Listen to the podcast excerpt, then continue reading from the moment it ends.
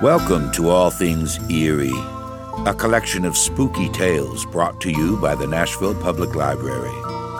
Here we welcome the unwelcome, try to settle the unsettling, and play host to the undeparted, the undead, and, shall we say, the unreasonable. As we enter the land of shadows and uncertainty, the twilight of your imagination, relax while we pull aside the curtain Indeed, lift the veil of the secret and unknown. And don't look around too much. It's bad for the nerves. Pull your blanket tight around you and make way for this evening's selection. We introduce our new podcast with a very special ghost story. This one by a Mr. Dickens, whom we all know as one of the most prolific and beloved authors of the 19th century. Charles Dickens created some of the world's best known fictional characters and is regarded by many to be the greatest novelist of the Victorian era. His works enjoyed unprecedented popularity during his lifetime, and, by the 20th century, critics and scholars had recognized him as a literary genius famous for the silly and laughable names of his characters and the very disturbing ghosts who often feature in his stories.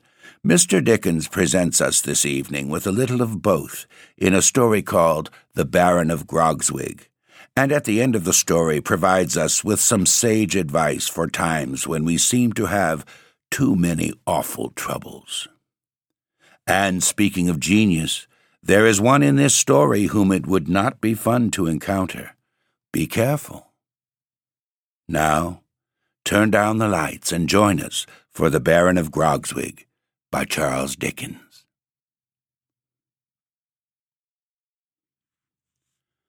The Baron von Koeldwethout of Grogzwig in Germany was as likely a young baron as you would wish to see.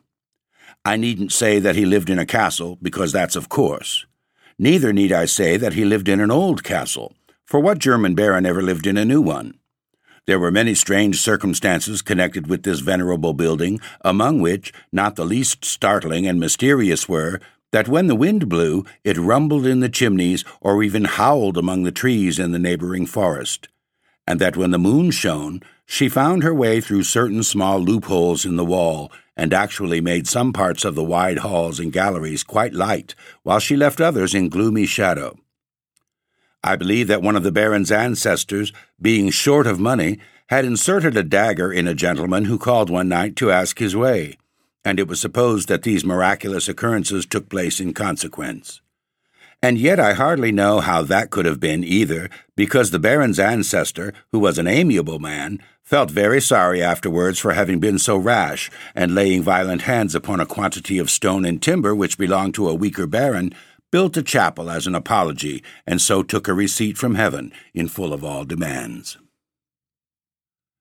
Talking of the Baron's ancestor puts me in mind of the Baron's great claims to respect on the score of his pedigree.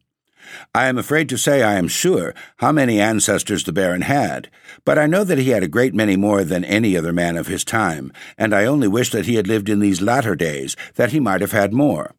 It is a very hard thing upon the great men of past centuries that they should have come into the world so soon, because a man who was born three or four hundred years ago cannot reasonably be expected to have had as many relations before him as a man who is born now.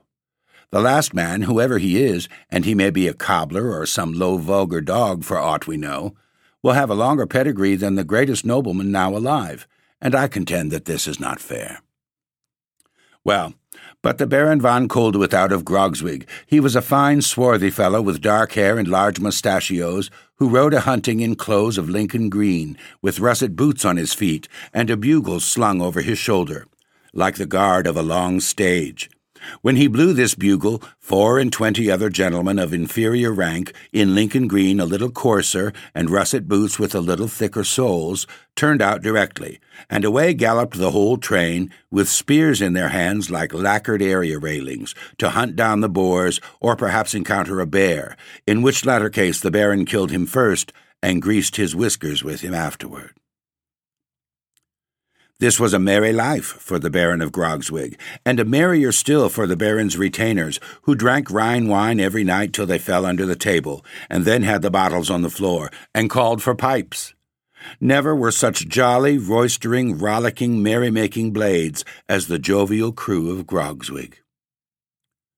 But the pleasures of the table, or the pleasures of under the table, require a little variety especially when the same five and twenty people sit down to the same board to discuss the same subjects and tell the same stories.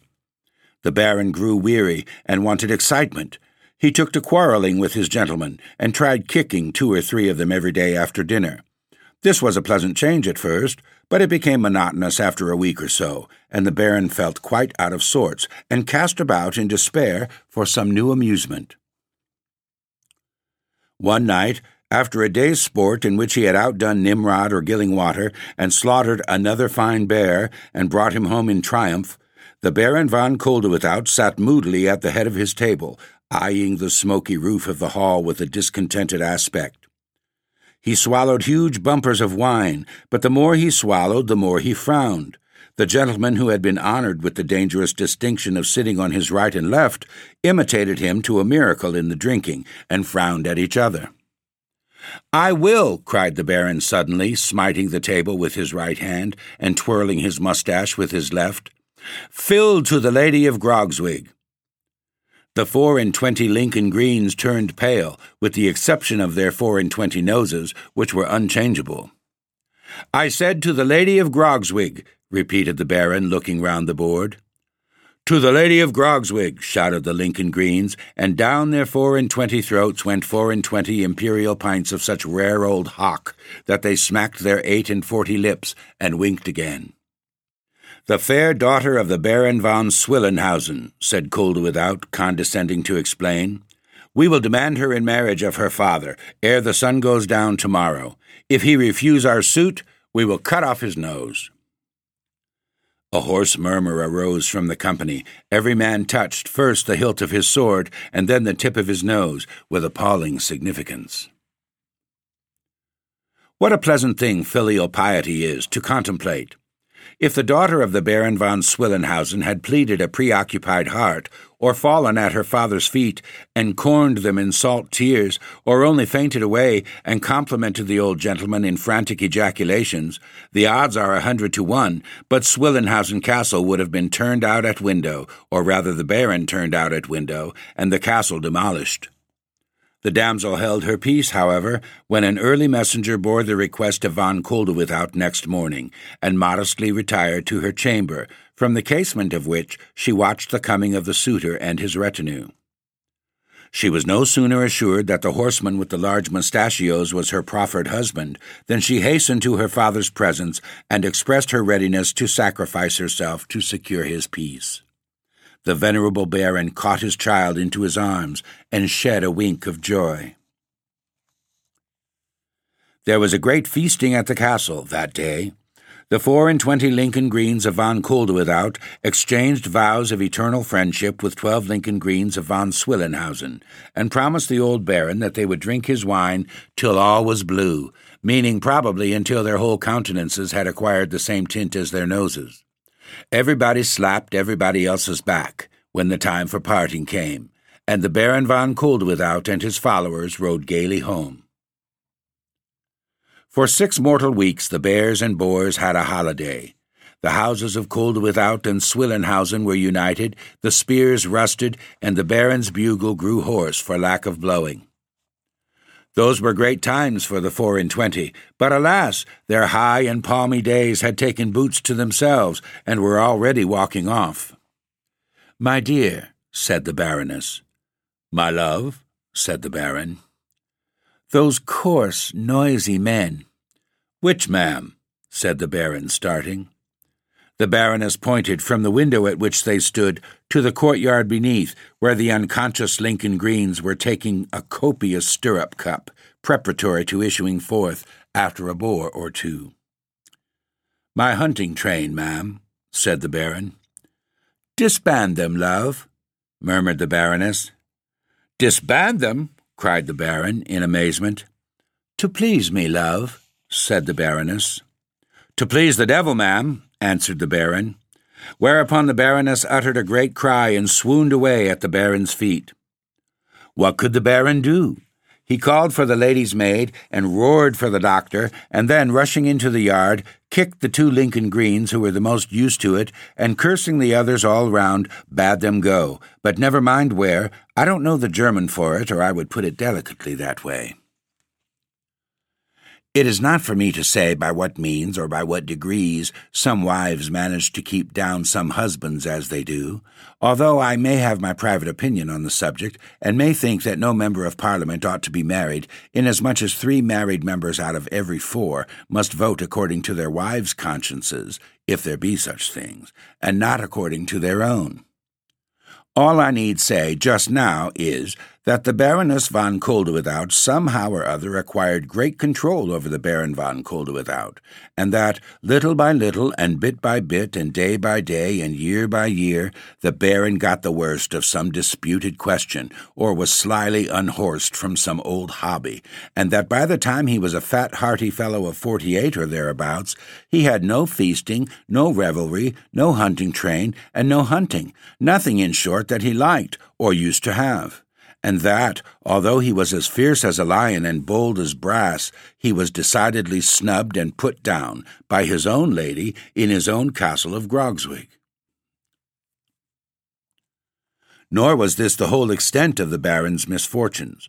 About a year after his nuptials, there came into the world a lusty young baron, in whose honor a great many fireworks were let off, and a great many dozens of wine drunk.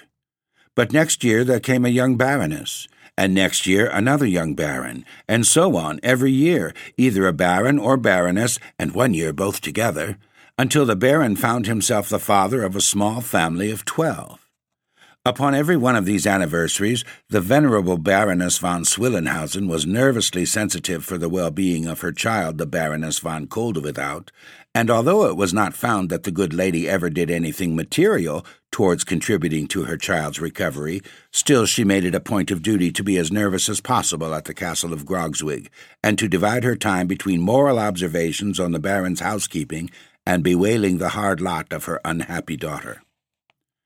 And if the Baron of Grogzwig, a little hurt and irritated at this, took heart and ventured to suggest that his wife was at least no worse off than the wives of other barons, the Baroness von Swillenhausen begged all persons to take notice that nobody but she sympathized with her dear daughter's sufferings, upon which her relations and friends remarked that to be sure she did cry a great deal more than her son in law, and that if there were a hard hearted brute alive, it was the Baron of Grogzwig. The poor Baron bore it all, as long as he could, and when he could bear it no longer, lost his appetite and his spirits, and sat himself gloomily and dejectedly down. But there were worse troubles yet in store for him, and as they came on, his melancholy and sadness increased. Times changed. He got into debt. The Grogzwig coffers ran low, though the Swillenhausen family had looked upon them as inexhaustible and just when the Baroness was on the point of making a thirteenth addition to the family pedigree, von Koeldwethout discovered that he had no means of replenishing them. I don't see what is to be done, said the Baron. I think I'll kill myself. This was a bright idea. The Baron took an old hunting knife from a cupboard hard by, and having sharpened it on his boot, made what boys call an offer at his throat. Hem! Said the Baron, stopping short. Perhaps it's not sharp enough. The Baron sharpened it again and made another offer, when his hand was arrested by a loud screaming among the young barons and baronesses, who had a nursery in an upstairs tower with iron bars outside the window to prevent their tumbling out into the moat. If I had been a bachelor, said the Baron, sighing, I might have done it fifty times over without being interrupted. Hallo! Put a flask of wine in the largest pipe in the little vaulted room behind the hall. One of the domestics, in a very kind manner, executed the Baron's order in the course of half an hour or so, and von Koeldwethout being apprised thereof, strode to the vaulted room, the walls of which, being of dark shining wood, gleamed in the light of the blazing logs which were piled upon the hearth. The bottle and pipe were ready, and upon the whole the place looked very comfortable. Leave the lamp, said the Baron. Anything else, my lord? inquired the domestic. The room, replied the Baron. The domestic obeyed, and the Baron locked the door. I'll smoke a last pipe, said the Baron, and then I'll be off. So, putting the knife upon the table till he wanted it, and tossing off a goodly measure of wine, the Lord of Grogzwig threw himself back in his chair, stretched his legs out before the fire, and puffed away. He thought about a great many things, about his present troubles and past days of bachelorship, and about the Lincoln Greens, long since disappeared up and down the country no one knew whither, with the exception of two who had been unfortunately beheaded and four who had killed themselves with drinking. His mind was running upon bears and boars when, in the process of draining his glass to the bottom, he raised his eyes and saw, for the first time with unbounded astonishment, that he was not alone. No, he was not. For, on the opposite side of the fire, there sat with folded arms a wrinkled, hideous figure, with deeply sunk and bloodshot eyes, and an immensely long, cadaverous face, shadowed by jagged and matted locks of coarse black hair. He wore a kind of tunic of a dull bluish color, which the Baron observed on regarding it attentively was clasped or ornamented down the front with coffin handles. His legs, too, were encased in coffin plates as though in armor, and over his left shoulder he wore a short, dusky cloak which seemed made of a remnant of some pall. He took no notice of the Baron, but was intently eyeing the fire. Hello, said the Baron, stamping his foot to attract attention. Hello, replied the stranger, moving his eyes towards the Baron, but not his face or himself. What now? What now? Replied the Baron, nothing daunted by his hollow voice and lustreless eyes. I should ask that question. How did you get here? Through the door, replied the figure. What are you? said the Baron. A man, replied the figure. I don't believe it, says the Baron. Disbelieve it, then, says the figure.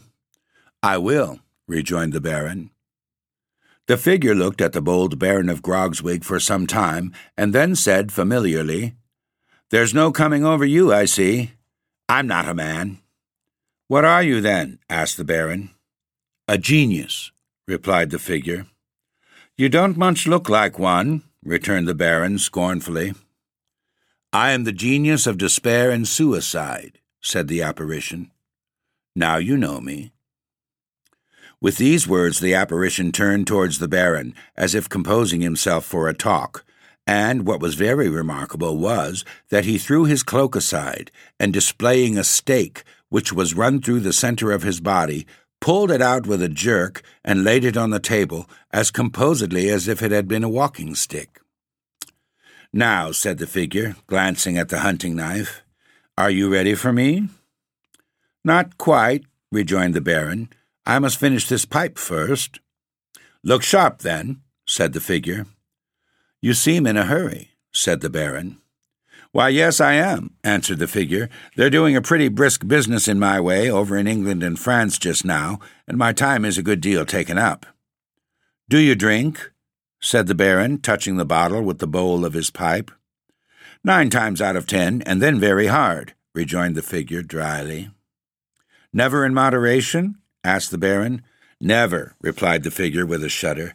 That breeds cheerfulness. The Baron took another look at his new friend, whom he thought an uncommonly queer customer, and at length inquired whether he took any active part in such little proceedings as that which he had in contemplation. No, replied the figure evasively, but I am always present. Just to see fair, I suppose, said the Baron. Just that, replied the figure, playing with the stake and examining the ferrule. Be as quick as you can, will you? for there's a young gentleman who is afflicted with too much money and leisure wanting me now, I find. Going to kill himself because he has too much money, exclaimed the Baron, quite tickled. Ha ha! That's a good one. This was the first time the Baron had laughed for many a long day. I say, expostulated the figure, looking very much scared, don't do that again. Why not? demanded the Baron. Because it gives me pain all over, replied the figure. Sigh as much as you please. That does me good. The Baron sighed mechanically at the mention of the word. The figure, brightening up again, handed him the hunting knife with the most winning politeness. It's not a bad idea, though, said the Baron, feeling the edge of the weapon. A man killing himself because he has too much money. Pooh! Said the apparition petulantly. No better than a man's killing himself because he has none or little. Whether the genius unintentionally committed himself in saying this, or whether he thought the Baron's mind was so thoroughly made up that it didn't matter what he said, I have no means of knowing.